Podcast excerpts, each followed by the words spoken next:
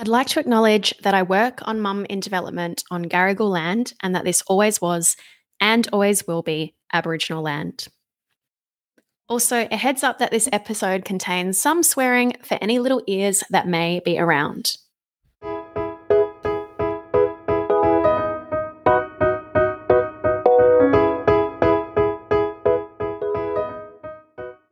Hey there. My name is Ellie Evangelista, and I'm the host and creator of Mum in Development. I'm also one of two creators of Marcus, my son.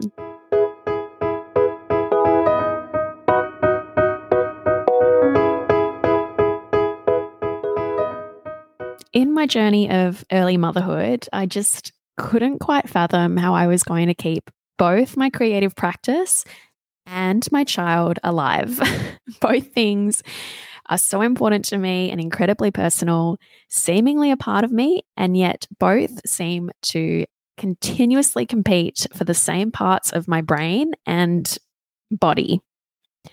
I know so many and I see so many working artist mothers around me, and I just thought, stuff it. I'll ask them how they're doing it. So, on here, I don't ask all the usual mum podcast questions, but I hope you join me as I ask just one How do you keep your creative practice and your child alive?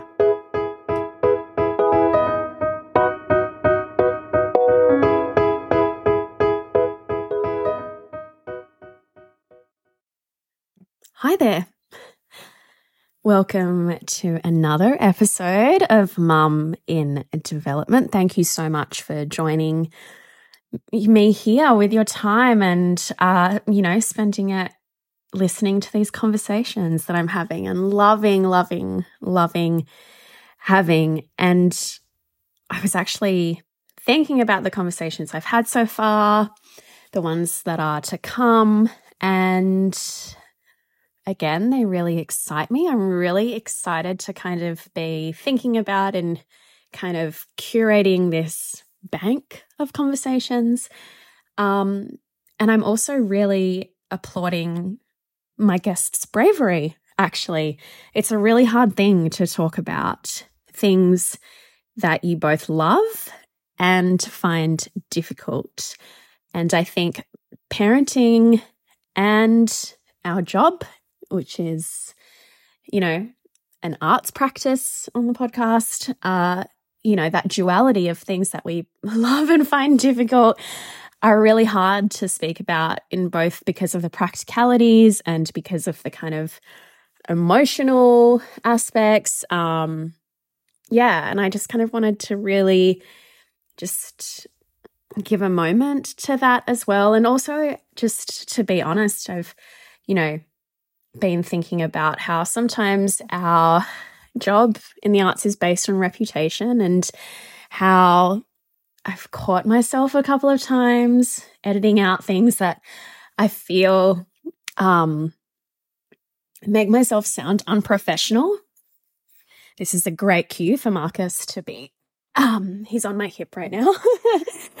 um, and that's him making the noise. But yeah i've been tempted to edit out things that sound make me sound unprofessional or unprepared but then also realizing i'm trying to create a space of honesty actually about what this experience is what this balance is and that kind of notion that yeah sometimes i do have my child with me.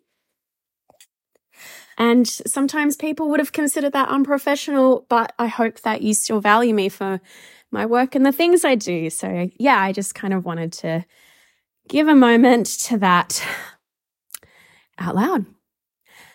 Speaking of duality, today I am bringing you an episode with two parents. And I'm speaking to Emily and Troy Leenards. And hats off to you if you've clicked on this message or this podcast because it says stage management. I really hope this gives such an interesting and new perspective on life as both creatives and parents. And can you believe that I actually found, we actually found time to speak? Three parents of young people, all uninterrupted for a good kind of 75 minutes. Seems like quite a feat.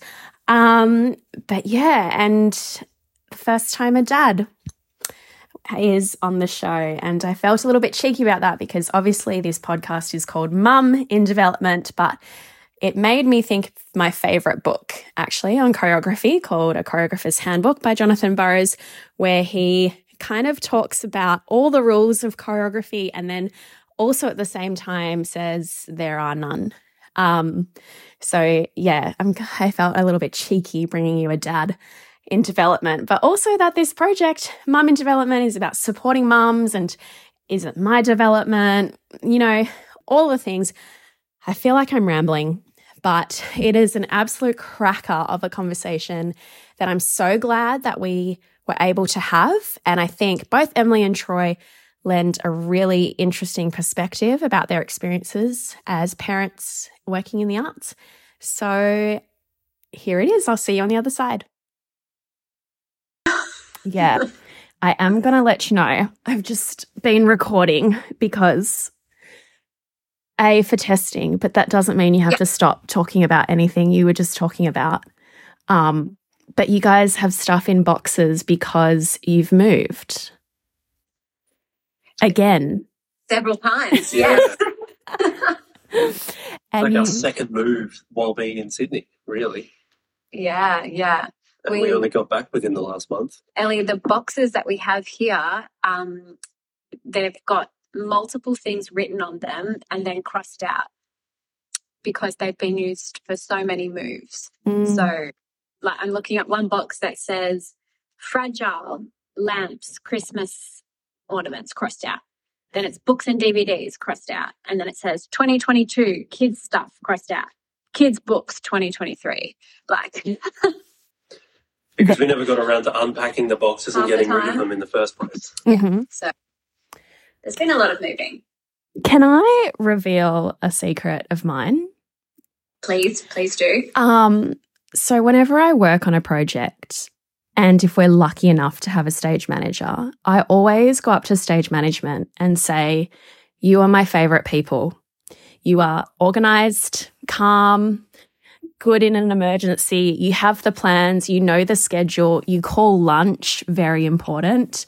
Um, you call the end of the day, very important. And then every stage manager then tells me, but I'm not really like this in my actual life. Yeah. that is 100% true. Yeah. so you are mid move, halfway through move, around boxes, and perhaps unmanaged unlike work somehow. Yes, I I constantly am questioning why our life is so disorganized when what Troy does for a living is organizing other people. yeah, is there like a spreadsheet for this that exists? Uh, Tell her. Not this one. Wait, this, uh, this one of the previous moves, though, Ellie, we moved everything into a storage shed, and Troy had. I, I, I, did a, I did a three D plan to make it all to because I had to I had to figure out if it was all going to fit. Obsessively measuring we all our belongings. We put everything. not the not the first time, but no, it wasn't the first. It was a, like last the first time we ever did it, it was it was a very small unit, and there was you know it was one mattress, and it one was, couch. Well, and this time it was we had basically the equivalent of a three bedroom house, and we just had Teddy. So I vividly yeah. remember Ellie that Teddy was um, two weeks old. I I couldn't walk. No, and we were in a house of of belongings that needed to be packed up within the next two weeks. And Troy was sitting at his computer trying to make everything fit into a virtual storage shed. and then and I'll have you know that it did quite successfully. and this is why I'm always like stage managers. You guys, I just look at them and I'm like, you are organized. You just seem like the vision of organization. Things are labeled, there are label makers, you have belts with tools on them. You wear a watch, like, you know, there's a torchlight, there's just all of this stuff. And often the artists are just disheveled, pretty much. Haven't read the emails that you guys have diligently um, perfected, of course. And we're like, what time's lunch again today? Probably the same time as yesterday, but I just wanted to check. Let alone mid move. I can't imagine. Um, so, why don't you guys tell everyone, meaning me and the kind of four other people that listen, how we got here? We met at WAAPA.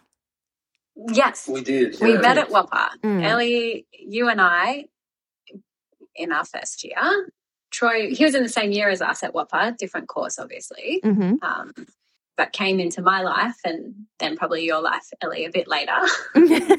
I, I, this just for the record, I feel like this is going to sound a bit sick, but I feel like I witnessed one of your first kisses. At a, a, famous, you probably did. I'm not. Um, yeah. I, I, I think a lot of a lot of what I did. I I remember. We won't say the particular party that it was at. Yes. Um, it was at that party. It, it was, was at that party. Oh my yes. gosh. Okay, interesting. And I remember standing there being like, Malwan is kissing Troy. It's funny because you may have been one of the few dancers who knew me on a first name basis and yeah he was always the panda. Do you remember? The panda onesie trying to sell us pancakes. Oh for fundraising wow. it has to be said i mm. wore a panda onesie for fundraising purposes. Fun. Just for the record everyone. Yeah and we made a lot of money i'll have you know. Okay. very, very Isn't that funny? I often think about when I'm like, the dancers just didn't talk to anyone. We don't talk to anyone. So it's quite amazing that you've actually married someone out of the department. Uh, I know, but you know what? I feel like a certain shift happened. It might just be me, but once Troy and I started mm. dating, mm. Mm. there was kind of more amongst uh, maybe in our year group um, or those who cared enough that I was dating Troy that that maybe we actually better listen to the stage managers every now and then. Maybe you know, Ooh, yeah. they might tell Troy. and Troy, you were in stage management. Emily was in dance with me. And yeah. then what has happened since then? well, um, well, we moved to Melbourne. Yeah, um, Emily secured a spot in a in a collective that was based in Melbourne, um, and I followed her over. Yeah. We've been together a couple of years at this point. Um, so we kind we just moved in together. Uh, really no, we've been living together for a while. Like six, yeah, six or eight months. Yeah. And Troy just decided. He just decided we were going to Melbourne. Like I had auditioned and got in, and he was like, "Oh, we're going to Melbourne," and I was like, "Oh, right, okay, well, sure. um, but I wasn't going to let you let that opportunity slip past. Yeah, but that was really good for your career. It um, has worked out very well for my career. So then Troy's Troy's career kind of took off. I danced for a few years in Melbourne, um, and then he, Troy started touring overseas and and doing things. And um, I just thought, well, I'm going to come with you. um, so Melbourne's cold and horrible in the yeah, winter. I didn't want to be by myself. Like it's that, back to that sense of community, right? We just kind of moved over. We only had each other, and um, we started slowly to make some friends. But and friends from Perth actually followed us over yeah, as well. It was right. it was a bit weird. We were kind of like the the catalyst for a couple of yeah. people. So we, you know, but it was it was a bit isolating without that. Um, you know, obviously is in WA and Troy grew up in Perth, so we did have that community there, and I had a community in Sydney, but Melbourne was isolating. Mm-hmm. So I decided to go with Troy, and then I had a bit of work um, back in Perth after we've been touring and having that space, and then coming back to it, it's probably that was probably the trigger for me to almost step away a little bit from dancing. Mm-hmm. Um, but then we got married and wanted to start a family. yeah. And yeah, here we are. and Five years, two kids.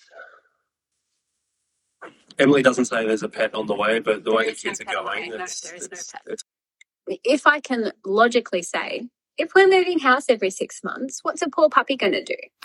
And you guys have been moving house every six months. And I guess because for more, even more context, Troy, you work in the kind of technical department of musicals. Yes. Do you yeah. want to explain, last... explain what your most recent role has been?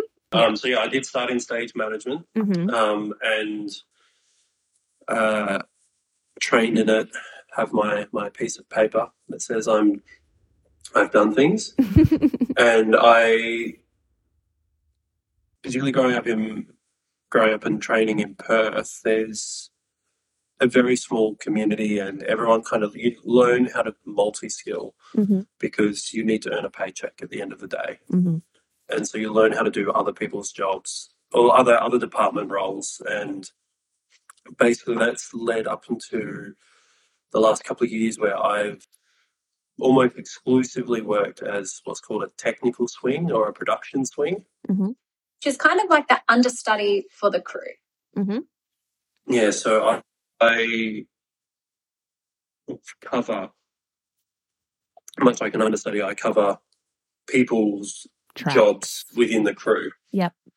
Um, so in the event that someone is sick or away from the building, the show can keep going, essentially. Um, and so the last the last few shows over the last couple of years have been all big commercial musicals. Mm-hmm. And on those shows, I've covered, I think my record at the moment is 13 different people's show tracks across four different departments. Massive, huge, gigantic. It yeah. probably explains why there's no organization in his own life. yeah, I don't, I don't quite know how my memory works because outside of work, my memory is terrible. Yeah. And something that I wonder about is because, mm, what am I saying? I'm going to be completely just kind of binary and assumptuous, presumptuous, perhaps that's the word, um, because sometimes as the performing artist, like the crossover between kind of technical departments and I guess, I don't know, the other department, like the on stage department, perhaps, even though sometimes I'm sure you are on stage, can be very minimal. Like your team's hours are very different to perhaps, you know, the other hours that everybody works. You're there before, you're there after, um, and so on and so forth. So, from the outside, it always seems that technical departments are full of, and I'm really, really being clear that I am totally making a presumption, but of, you know, young men, perhaps, um, who might not have commitments that perhaps you guys have outside of work? There has been a, a definite shift, mm-hmm. which has been really nice to see in the uh, in more uh, not more technical, but the departments that would be classified as the technical departments of staging and automation. There has been more women, more women coming through the ranks, which has been yeah, which has been really great to see. Mm-hmm. But do um, they have families? Not, some do. Um, that's something that's also quite almost a rarity. Um, particularly amongst the touring community. So there's very much a, a divide between uh, those technicians who regularly tour on shows, um, because you know contracts can last from anywhere from like six to eight months up to three or four years, depending on the, the amount of venues that it's going to play in and the length of time that it'll stay in each venue. Mm. Um, in my last contract that I've just finished lasted for two and a half years for me, and I, the hours that we work as in live theatre, uh, it can be really hard for a lot of people to maintain a work fam- and family balance. So a lot of there are lots of lots of people who have who are married or have you know long-standing relationships who are touring. But once you have kids it kind of it's very difficult. It, it, it's very difficult to maintain. Some people some people manage to make it work. I know of people who basically uh, a colleague of mine has three kids and he's been going on tour for long stints, sometimes international. Um, but his wife and his family and his extended family are all in the same place. So his family is, has got that home support, but he's off earning an income. They come and visit, and they come and visit, but they but don't. They don't tour. they don't. Yeah. Don't generally tour with him. Mm-hmm. Um, so it kind of it's very rare for for someone to keep touring Yeah. with kids. Yeah. Um, obviously, the more kids you have, the more difficult it gets because That is true. uh, you know the contracts and accommodation that's provided. Uh, One the show, it's one bedroom. One the show bedroom. only needs you. Yeah. If you choose to bring your family with you, then that's that's on you. Yeah. Um, it can be different for cast because Sometimes. sometimes the cast definitely have more more influence and more sway when it comes to negotiating things like that in contracts compared to more say corporate industry where someone can be asked to transfer to a different division or a different company on the other side of the world Mm. and they can have them negotiate like right well obviously i'm bringing my family you need to you need to accommodate for I mean, we've moving costs and things like that. we've that know. experienced both. Like since Yeah. we've been on tour with the kids, um, there we've had this experience of sometimes um, cast members having children, and they have, uh, you know, much more space, two bedroom accommodation or two hotel rooms that are connected, um, and we're you know in our one bedroom, and then also on the other side where there have been again cast who are just the same as us. They've they've only been offered one bedroom, so you know it does vary. Um, but it is it, it look it is, it is very it is very unusual for someone who works in the crew to be offered the same um Accommodations, even. accommodate or the same the same kind of uh leeway I guess Mm. um because at the end of the day the cast are generally seen to be more valuable Mm. than the crew in a lot of respects they're the ones in front of the audience they're the ones with their names on the posters Mm. um, they're the ones that people come to see. Like if you see someone in black clothing on a stage, Yeah. chances are something has gone wrong. Yep. and They shouldn't be seen. Yep. and I think as like if I may, you sometimes just I do like you don't you tune them out. Um, we the Troy's recent show. I went to one of the. I was at one of the shows and at intermission, um, I went into the foyer to get my glass of bubbly, and um, Troy messaged me, "Did you see me?" And I was like, "What?" and he's like, "I walked right across the stage." At intermission, I was like, "Oh, Yeah, good Sorry. job. You did so good. You did excellent. Yep. Yep. Yeah, the, Wow. last, the last show didn't have any kind of scenery to hide the scene changes Mm-hmm.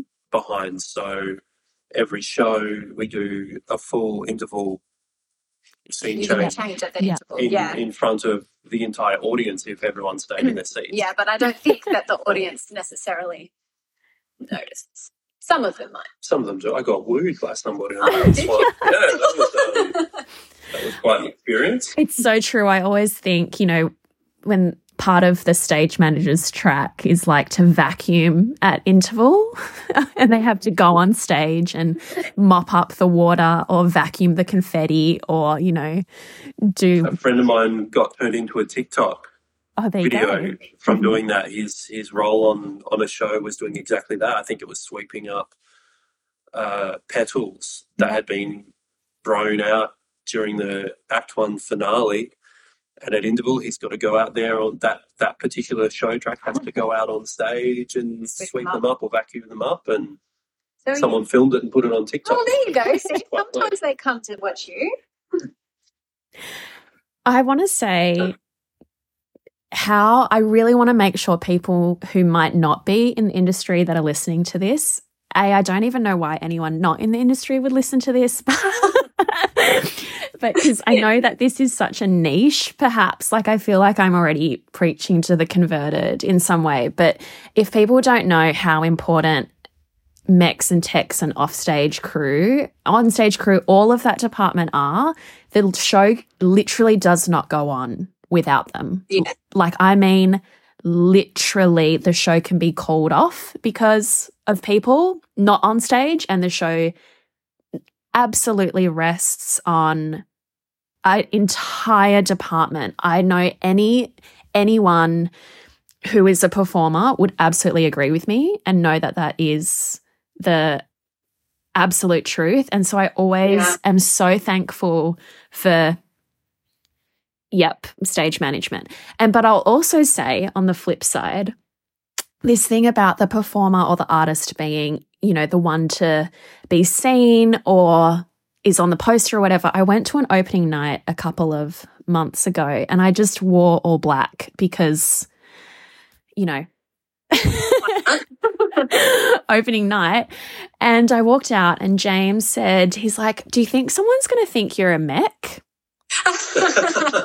and I had to be like, no, I don't think I, I know what you mean. Like, I fully get that I am wearing the black, but I don't also fit the mech.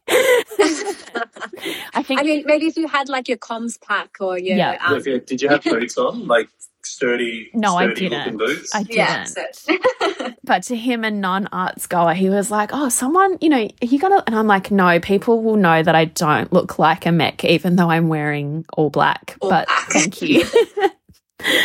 and so, and another way, Emily, this is going to curl, perhaps curl your toes, mm. because the couple of times, and I mean like the real handful of times that I have been home alone at bedtime. the maybe five times. maybe I can maybe count on two hands the amount of hmm. times I've been alone at bedtime.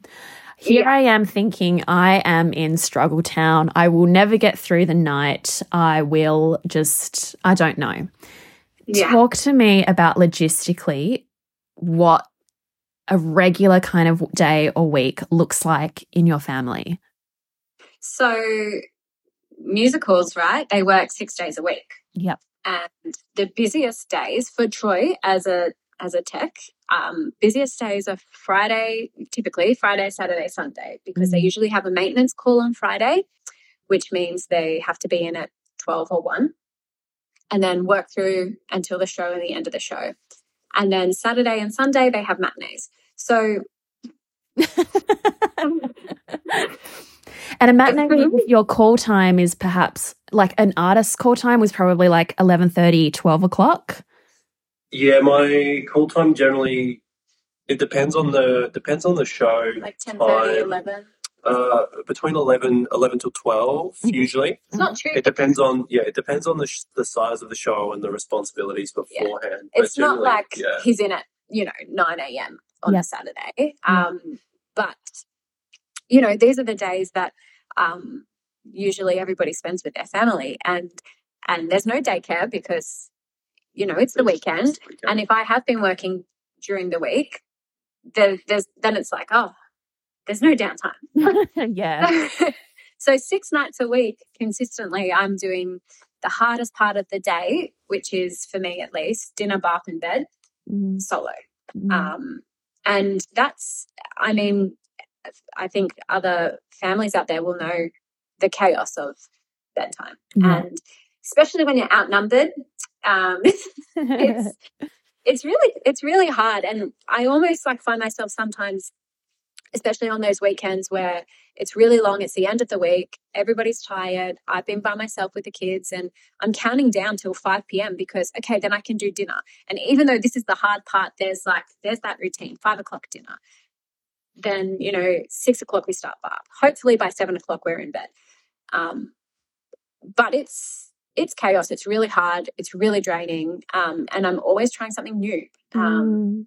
because it's somebody described it to me when I was talking about it recently as you know if if you are a pet person and you have a dog the dogs get the zoomies um, at night time and they run around in circles yep that is what my children do yeah they will run around naked because they know that I can't chase both of them at once. Oh, they, they sense that bedtime is, is approaching and there's so much they need to do. Yeah, I've got to keep playing. I've got to. So it's a bit chaotic, but you know, we try different things and um, and what works one night it might works, not work the next. Yeah, it, typically things work for for a period of a few weeks, and then they stop working, and I have to come up with something new. So you know, in some ways, I still get to be creative. yeah, I remember talking to you, Emily. I'm calling you Emily. feels very yeah. formal. It's no, yeah, not the nickname I have for you, but that's okay. Um, you know, during toward the end of my pregnancy, and I was maybe like in that weird limbo time of week 38, where you're just yes. like, okay, I haven't gone. In, yeah, you're just waiting. I haven't gone into labor today. Am I going to just still be here in another four weeks or another two yeah. hours? and two hours feels like four weeks. So yes. when you actually have to wait four weeks, it's. yeah, it was just this weird limbo time. And I was talking about how I wanted to go into labor, like just approach labor like an improv, really. Yes.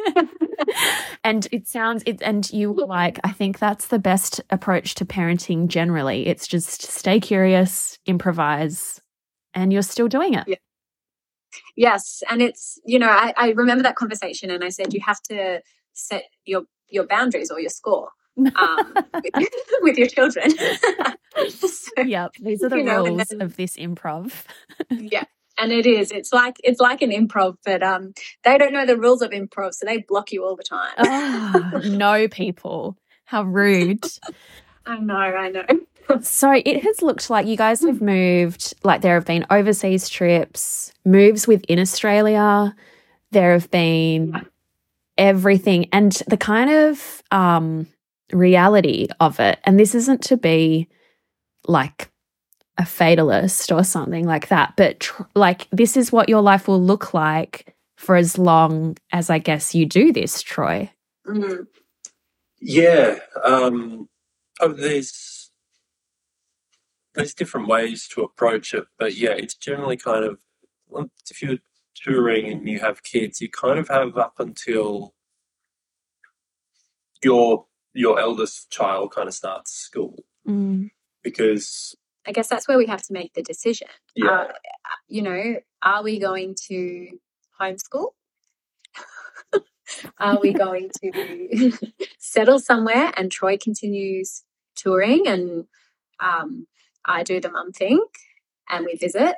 Or uh, is Troy going to stop touring and we find a different journey for our family?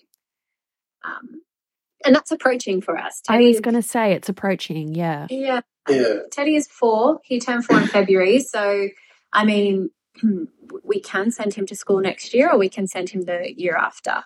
Um, mm. It would. It, it would, would, be. I think that it, we would be able to offer our children a lot of um, experiences, um, and they have the they have a lot of resilience. Um, mm. Those two. Um, like we do move all the time so you know there are the big adjustments happening for like for little kids you know the biggest things that usually could happen in a child's life is you know a new sibling or moving to a new house and the teddy he's had all of that yeah. um, and we just keep doing it and then we just keep going to new daycares and we're in a new city now i have to find a new daycare so that i can work and um, you know often the comments we get when we start a new daycare is they're so resilient. And um, Teddy's always been like that. Uh, Zara is our little COVID baby. Um, so, you know, she like when I when I think about the first year of each of our kids' lives, like Teddy, he was he had like eight stamps on his passport before he was eight months old. Mm. You know, more countries than I had by the time I was 21. Yeah, we just, he'd lived in, he was born in Melbourne, we'd lived in Adelaide, then, you know, Brisbane, New Zealand, Singapore, we were in Europe. Um, you know, he just had this incredible um, experience. And, you know, obviously he doesn't really remember that, but it shaped, it mm-hmm. so much shaped him and his personality. And there were always new people around. And in Singapore, as a five month old, he, he was so happy to go to other crew members or other cast members and um, you know play and we'd be in the like you you know he just had this wealth of experiences and mm. he will walk in like the other day we we're at the playground and this little two year old walked up with his mum and Teddy goes, Hey mate like, just like, let's play.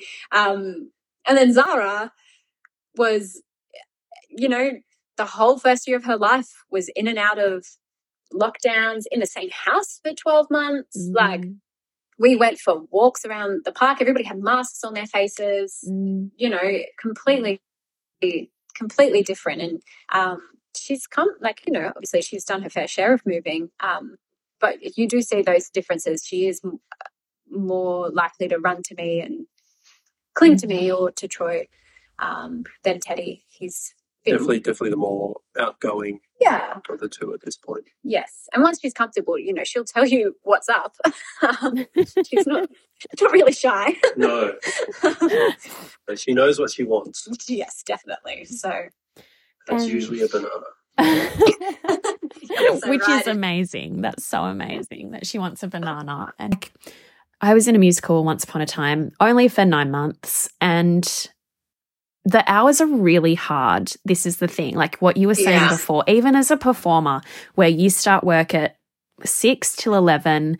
And so you don't really have the space to socialize with people because that's the time that they have free, you don't have free. Yeah.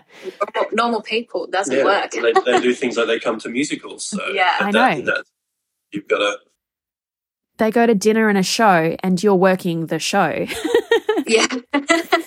um and but you were telling me about how obviously care is a hard kind of thing where one of your babies needs to be looked after by one of you and when the other needs to be looked after by another one but then Troy's yeah. often at work and you almost even took your baby to work? So Zara has these um this whenever she gets a virus, they call it a viral induced wheeze. It's basically like asthma. Mm. Um, but her triggers are not environmental, it's when she has a cold. Um, and she P.S. pretty much kids just get colds. Yeah. yeah. yeah. And like you know, yeah, it's almost it's like the precursor to an asthma attack. So the only the only thing we can do is she has to go to hospital. Basically, go straight to emergency. Yeah, we got to go there. She has to be, you know, they give her Ventolin. Some the last few times oxygen. She's been on put on a magnesium drip. Uh, you know, it's in, it's intense, and it usually means twenty four hours in the hospital. Yeah. And of course, this always happens at seven o'clock at night. Yeah. Troy is at work, or or on a on a Sunday at two p.m. where there are no GPs open, mm. I can't get her breathing checked out. I have to go to the hospital. Troy's at work, and I have Teddy. Um, you know, I was not allowed to take Teddy to the hospital. Siblings were not allowed because of COVID. Mm. Um, so what do I do with my son? And recently, Zara was in the hospital, and I had to take her and um, this the show was um, Troy because he covers so many departments. He is a vital member of the team. Yes, so yeah. they had a number of people from just one or two from each department um, who were already off for various reasons, and then Troy. You know, it made it difficult for Troy to have to say, "I need to go home. I need to look after my son." Well, Troy actually ended up taking Zara to the hospital, and I stayed home with Teddy. Mm. But you know, it was that conversation with with work where it was like, well, we need you here. Mm. And you know, I for me that's you can say your opinion in a second, Troy, but for me as a mother and as the the mother who is home all the time and who has worked industry and non-industry jobs normal people work it to me, I find that so um, jarring. I think like mm. what what are you supposed to do? Are you even if you take away from the fact that you even if we just had one child, even if it was just one child who had to be in the hospital, would you be expected in mm. a normal job? Maybe you know to be at work isn't. Do you know what I'm saying? Like, yeah, uh, you know, maybe on depend it might depend on the day or if you have an important meeting. But i if i was at work and you told me that you need to take a child to the hospital i know that i wouldn't be able to work efficiently. Mm. you know and then there's this this whole conversation and they needed you to be at the show. And so yes ellie he said maybe i can take teddy to work with me.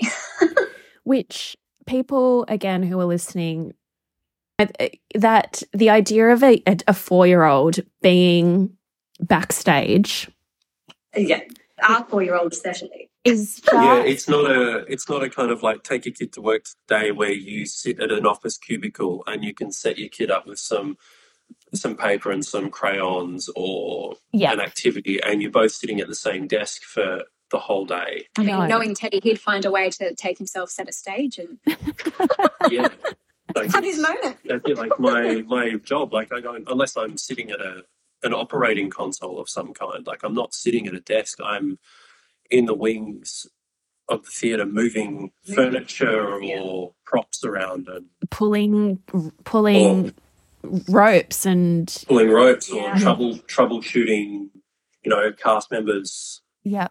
Come out of a lift a little bit differently, and they need an ice pack or, mm. or you know, something even, like that. And um, like you have to make sure that people are standing in the right spot because a heavy piece of scenery is coming Flying off. And if you're in the wrong spot, you're going to get knocked over.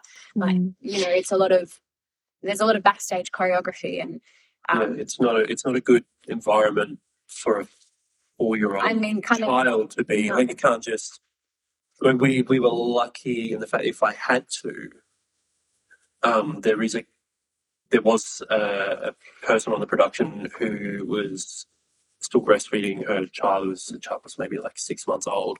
So they had a parents' room mm. kind of set up away from the stage, but at the same time, it's like, who can I ask to watch my four-year-old child who's not a part of their everyday life? Yeah, and keep them occupied while because I'm needed to be on the stage. Because if it worked out that the we had to we had to make it work somehow, and I was able to take the night off and yeah. take my child. But I mean, because there have been other instances where they have, like Troy's had the car at work, and um, mm. I needed to take Zara to the hospital, and work has said to him, "Well, you can drive, you can drive home, and then we'll pay for an Uber to get you back here, so your wife can take."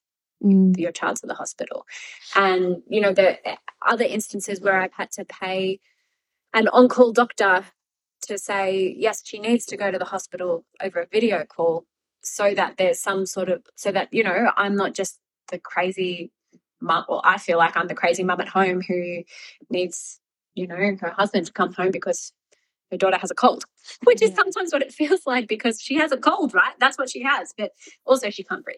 Yeah, um, that's not casual. like, you know, your, your, baby girl not being able to breathe is definitely not a casual kind of thing. And so I guess my point is this kind of highlights a how necessary you know these this whole role that you have on the show is like to bring it back to like the people off stage literally make the show happen they need you at work but also yeah. how desperate to even consider bringing your kid to this environment mm it, it really kind of, you really have to be at a point where you're like, should we just bring our four year old? I think, like in desperation, Troy kind of said to me, I'll put him, he can sleep on the couch in the, in the green room or something. And I was like, he is not going to do that. because it's, it's the, the, uh, the added pressure of, again, like if you're working in an office mm. and you get the phone call, we've got to take Zara to the hospital. Yeah you know, the doctors the doctor said this, her breathing's like this, yeah. her temperature's this. Like we've we've it's ticked all the boxes she needs to go to emergency. Yeah. You know, in an office, you know, you've got like, okay, great, sorry, I've I've got to go. Um, I can work from home, I can send some emails or whatever. Yeah. Your job you know, happens unless, in those three hours. And yeah, yeah. um theatre every day is the big presentation. And it's not just like it's not a small meeting. It's it's huge. Paying, it's like yeah. you are you are presenting to like the ceo of a company that spans the entire world. Yeah, um So like the pressure is that you can't just like they can't call off. We've I've worked on shows where they have called off performances, but that is literally because, well, that is because they have literally not been enough people to make the show work across cast and crew. And there was even an instance. Um, this is all in the thick of COVID as well, where Troy had COVID, and um, they they they called him and they, they were like they had the show had stopped, I think, mm-hmm. or yeah, and they they were meant to reopen on whatever day it was, and Troy was the missing link. They're like, "Are you testing negative? Can you come back to work because we cannot do the show without you?" Um, so you're very right, Ellie. It is there is that added pressure, and we all we often Troy and I often joke, but not joke that his job is not compatible with family life. Yeah. yeah. When you're when you're the as such, I'm the, the first cover for anybody who goes who can't be there to do like basically it's like being the the super sub in a you know a football match who who comes on at halftime and scores scores goals. You know, it's that mm-hmm. kind of like if something happens, this person is the first one we look to. Yeah. Which is a and testament happens, to you, Troy. Sorry? That's a testament to you as well. I mean, it makes me feel warm and fuzzy inside to feel valued. Um, you know, they but don't it, yeah, you are very valued, and it, it, makes it it makes it hard with yeah with the family because the the pressure is always there. You know, you're all it's like being on it's like being on call. Yeah, you're always on call to step into somebody's somebody's role with sometimes a moment's notice. I've done a show where someone dislocated their knee mm. mid show, and I had to quickly swap from going from one one side of the stage doing one particular role to another right like seconds before the biggest the biggest sequence for that department in the in two and a half hours yeah or when someone else went someone else who had kids their kid had to go to hospital. We were overseas with this show, and that's a whole other level of complexity trying to navigate an international medical system. Yeah, with kids, and one of her kids had to be taken to hospital, so she was like, "I need to go." Mm. And I was I was operating automation. I was operating lots of heavy automated scenery, and I very suddenly had to stop that. Someone else had to cover me, which was thankful, which was lucky that the original person who normally does that role was in the building already doing other stuff. And then I had to jump into this other person's track because she was she was gone in a matter of minutes because it was that serious. And you, you had a dream once. that you had to um, you had to get on and and cover um, one of the cast roles, like get on and do a tap dance. show. I've never tap danced before in my life. like, oh, Troy, you're the cover. You have to get on. You know, yeah. so it is it is high. It's a high it's, pressure job, and then you yeah. add on the pressure of a family. You know, I just feel like the annoying wife who always like can't look after her children. Need my husband to come and help me. Like, you know. And but it's hard to do alone, you know. It's really hard to think about um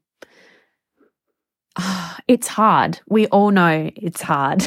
I make there's no hiding, I guess, here saying that this is a breeze and it's easy and that as mm. much as we love our children, we just love being around them 24 hours a day or that you know, as much as there's a joy, there is a juggle. And I also understand that if you know, you guys decided that Emily was staying at home with the kids, that also you guys need to eat. And Troy's job that brings money in is mm. in this context, is him away six days a week from yeah. 11 till 11 or whatever it is. So it's hard. It's so hard.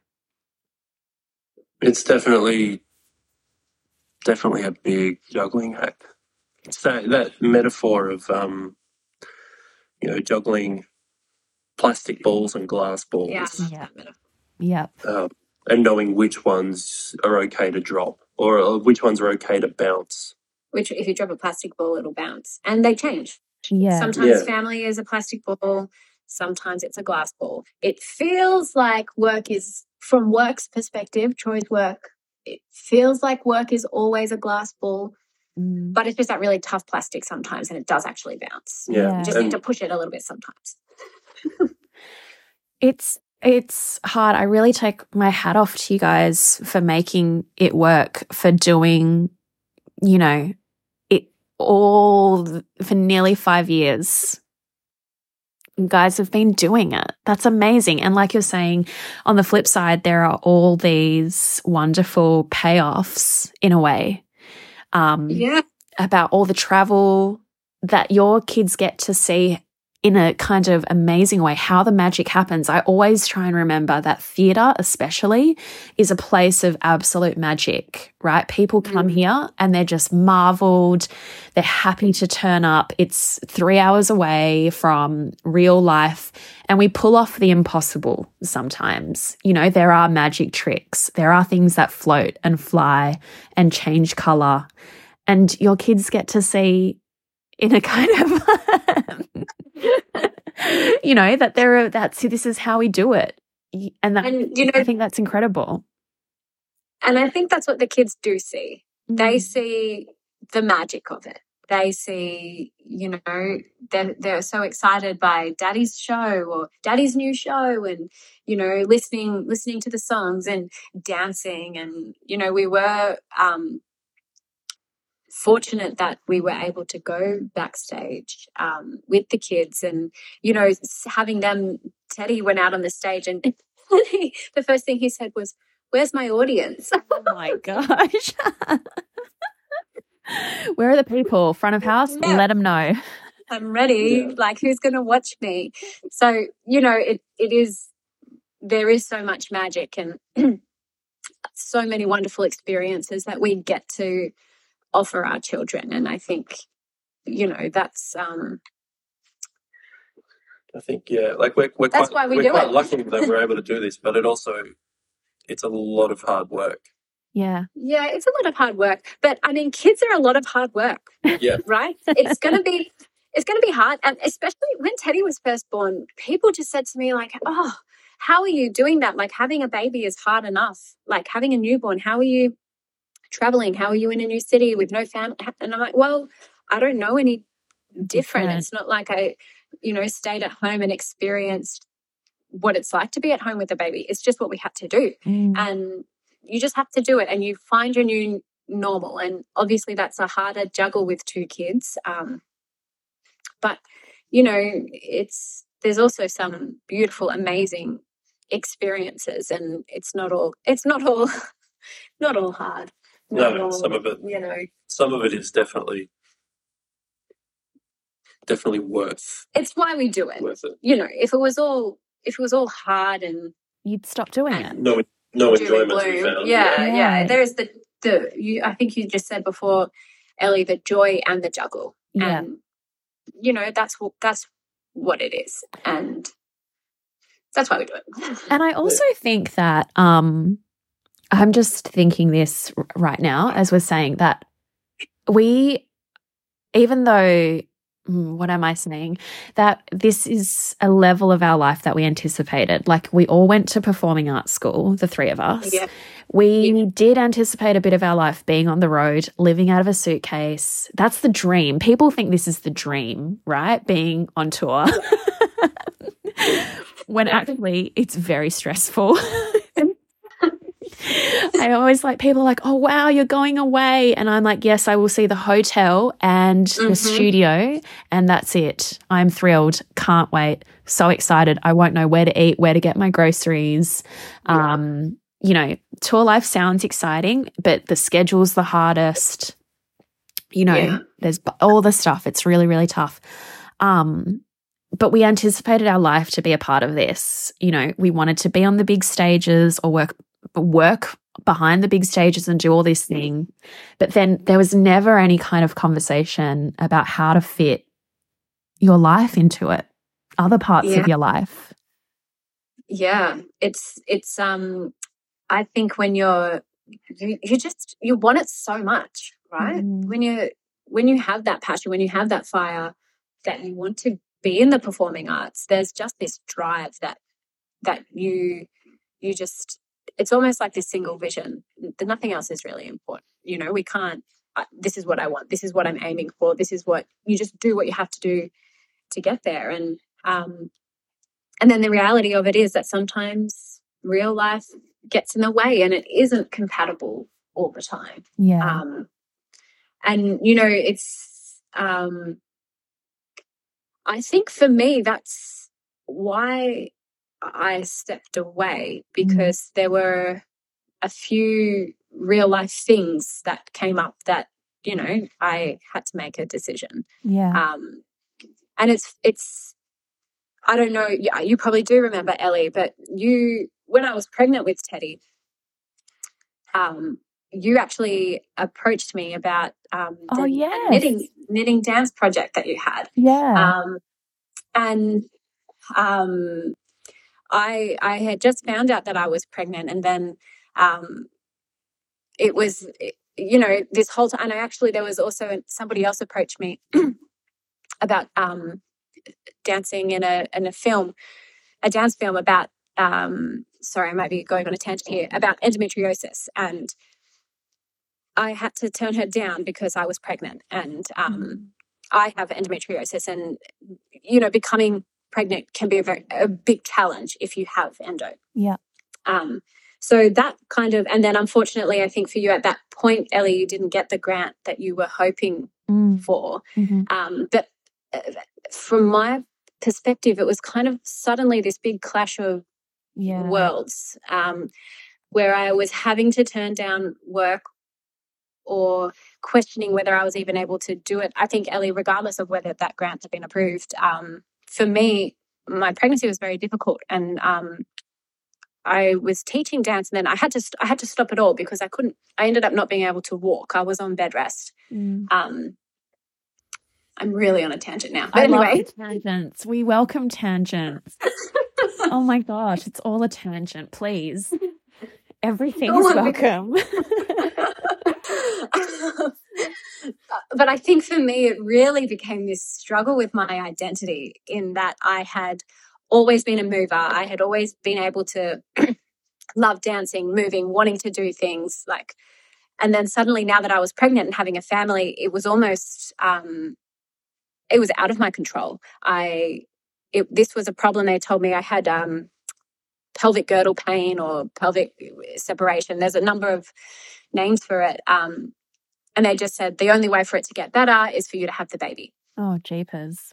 So, yeah, it, it, basically it was we can't fix you. And I went to I went to physios, I went to osteos. You know, I was on crutches. I had belts literally holding my pelvis together, mm. um, and none of it worked. And I ended up on on bed rest. But it was this huge like um, and I had the baby and it didn't get better. P.S. I, doctors. yeah. it didn't work. Um, yeah. I was, yeah, probably seven, I think I was about 16 or 17 weeks postpartum before I felt that I could walk. Oh my God. Stand up from the floor without pain. Wow. Yeah. So it was, that was a huge thing for me. And that really, for me, just took the choice of continuing to dance or to teach or to be involved in that creative industry, I think it took it a bit out of my hands at that point. Yeah. And it um and then Troy's career obviously has been very successful. So we um we made that decision. We have a family. I can't walk, so how can I dance? like, mm. you know, and I think um there was a lot in it um for me when it comes to, you know, family versus creative yes. life.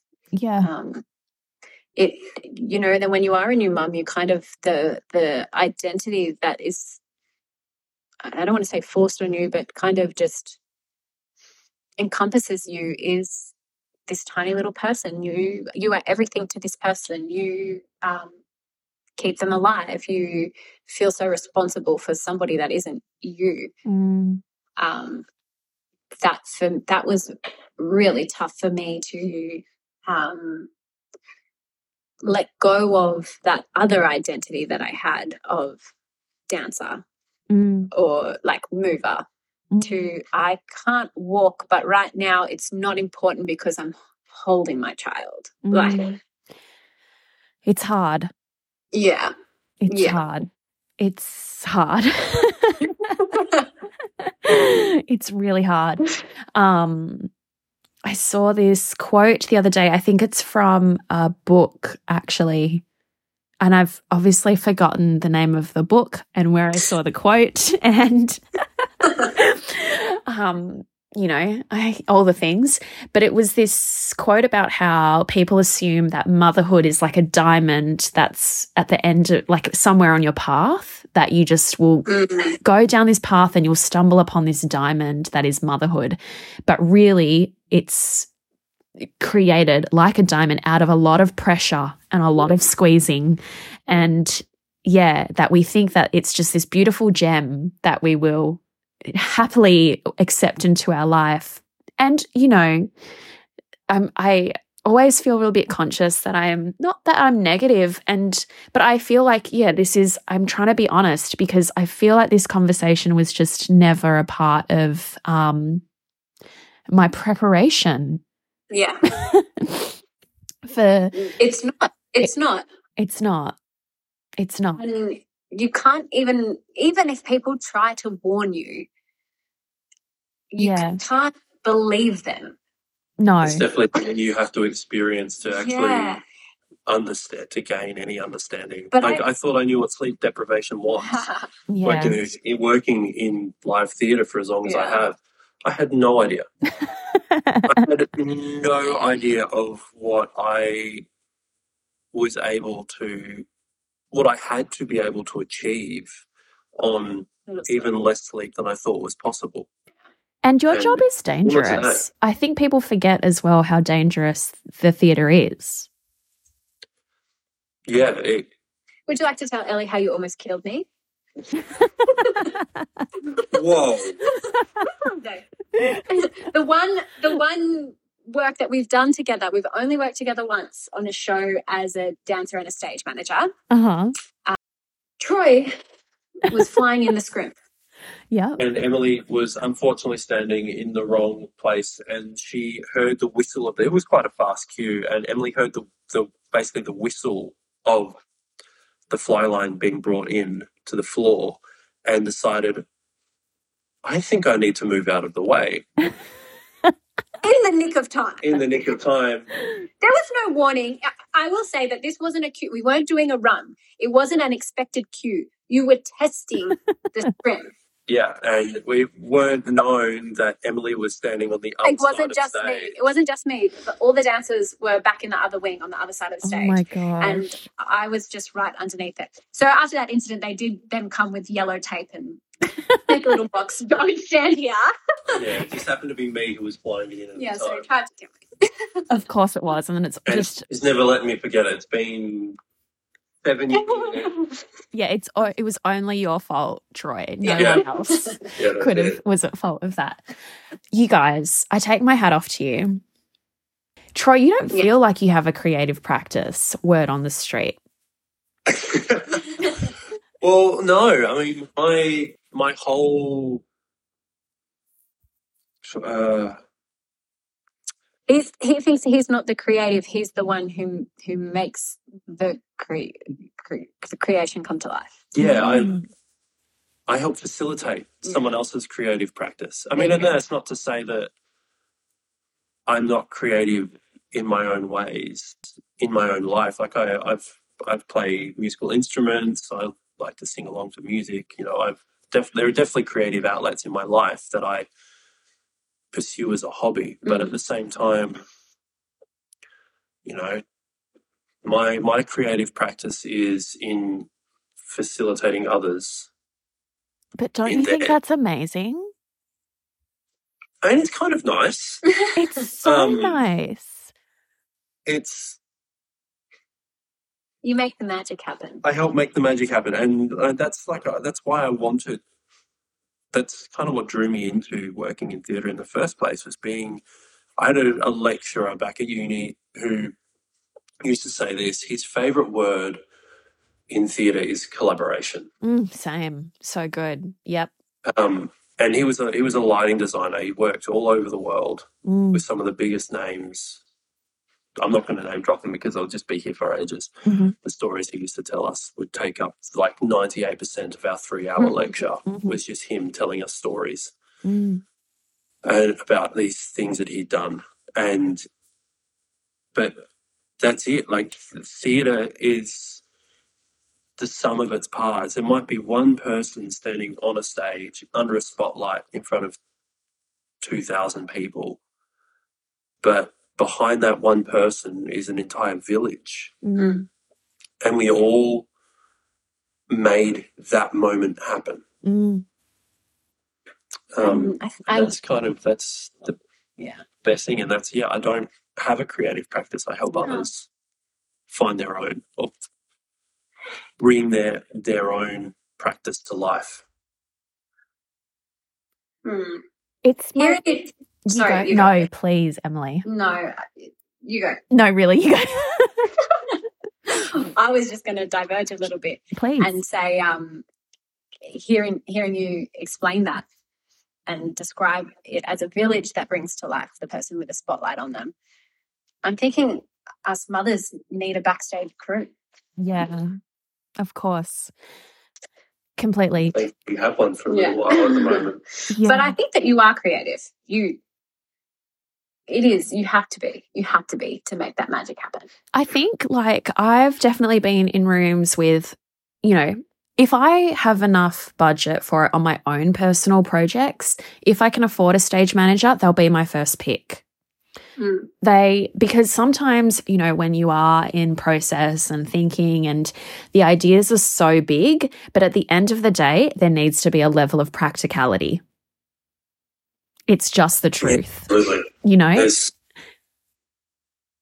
it's the, um, the, yeah, you have to have someone who, who can help turn a dream into a reality. Yes, you have to find a way to get that thing magically on the stage. You need to find a way to make the transition happen.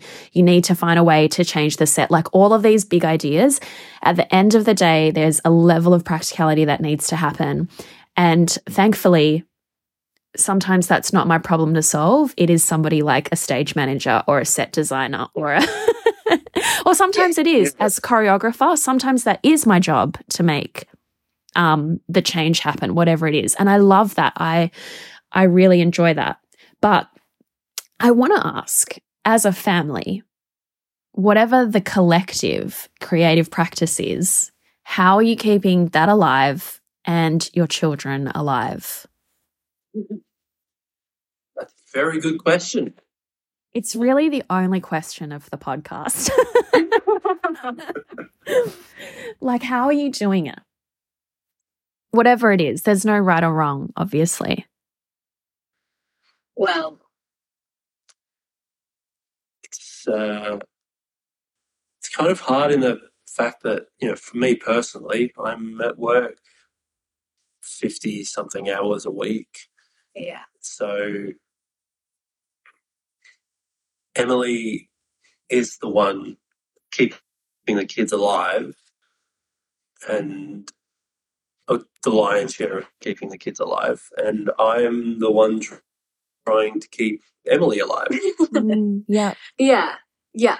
It's true. It's true. There, you know, we we do this crazy lifestyle that we do so that Troy can do what he loves to do in his work and in his creative practice.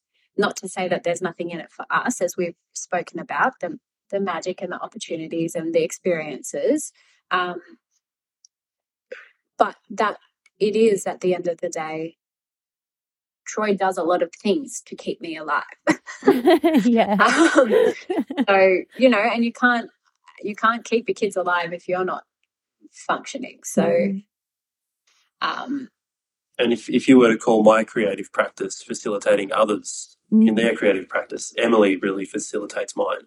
Oh. Like I wouldn't wouldn't be able to keep doing what I do if if Emily wasn't on board, especially now that we have kids.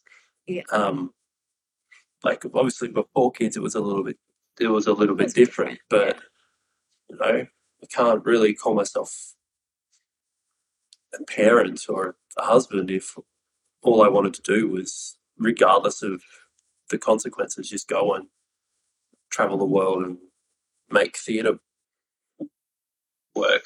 Yeah. If Emily wasn't on board, because at the end of the day, she's a part of it and the kids are a part of it. And if I'm in a theatre at dinner time every night, I can't. I mean, I can make dinner and there's a lot of bulk cooking and bulk freezing, cooking and so freezing, but like I can't put the kids into bed yeah. if at the same time I'm sweeping and mopping the stage or and there is when there's the capacity for it sometimes troy has flown home during his dinner break and helped for 10 minutes and then gone back to work or run run run home or come home, home, very very quickly. Yeah. Flown home is more of a weekend thing. you know so there is that balance where we're both i think we're both pulled at all edges um and it's not like it's not like troy just goes to work and i just manage the house. That's not what happens. Um but a lot of the decisions are made so that troy can have this job um and it's hard it's hard on me but it's hard on him too because he's some you know he has to manage me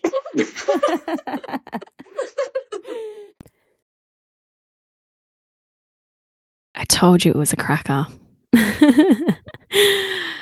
I told you that was just such a great conversation that had so many different elements from a really different perspective and from two parents who have been juggling this this life, this lifestyle, this practice, this parenting. I found it so interesting the way that Emily was talking about the choice kind of being removed from her. Also, about the kind of incompatibility, the joking, haha, not joking kind of what's the word? seriousness, but lack of seriousness of saying, hey, sometimes this isn't really compatible with family life, but hey, we've got one and how are we going to make it work? But also that they're that Teddy and Zara are so resilient actually and have had a million stamps on well, at least Teddy has had so many stamps on his passport and that Zara is able to have two parents that obviously want to look after her to the absolute best that they both can. And I love remembering that it is a place where the magic happens, that theatre is the place where the magic happens, that storytelling and narrative and all those amazing things have such an important part in our children's lives, and that their babies get to see it all the time. They get to have the magic kind of mm-hmm. firsthand, which is something I'm going to hold dear to myself and that kind of beautiful way that we enter that conversation that you know, Emily's looking after the kids and it's Troy's job to kind of look after Emily. And that if we want to call Troy's practice just facilitating others, that Emily just also facilitates his as well. So, so lovely. Thank you, Emily and Troy, for your very precious time. The time that you had um, while Zara and Teddy were in daycare, you spent some of that with me, actually. So I am so thankful you were able to give up your time to have such a great conversation and give us a really, really fantastic perspective. As always, thank you very, very much for listening. And let's see who will be up next. I'll see you then like, subscribe, or give us a rating on whatever platform you're using to listen to this podcast on. But because motherhood and creative practice are both ultimately collaborative, I'd really love you to share this podcast or this episode with somebody who you think would enjoy it too. See you next time for another episode of Mum in Development.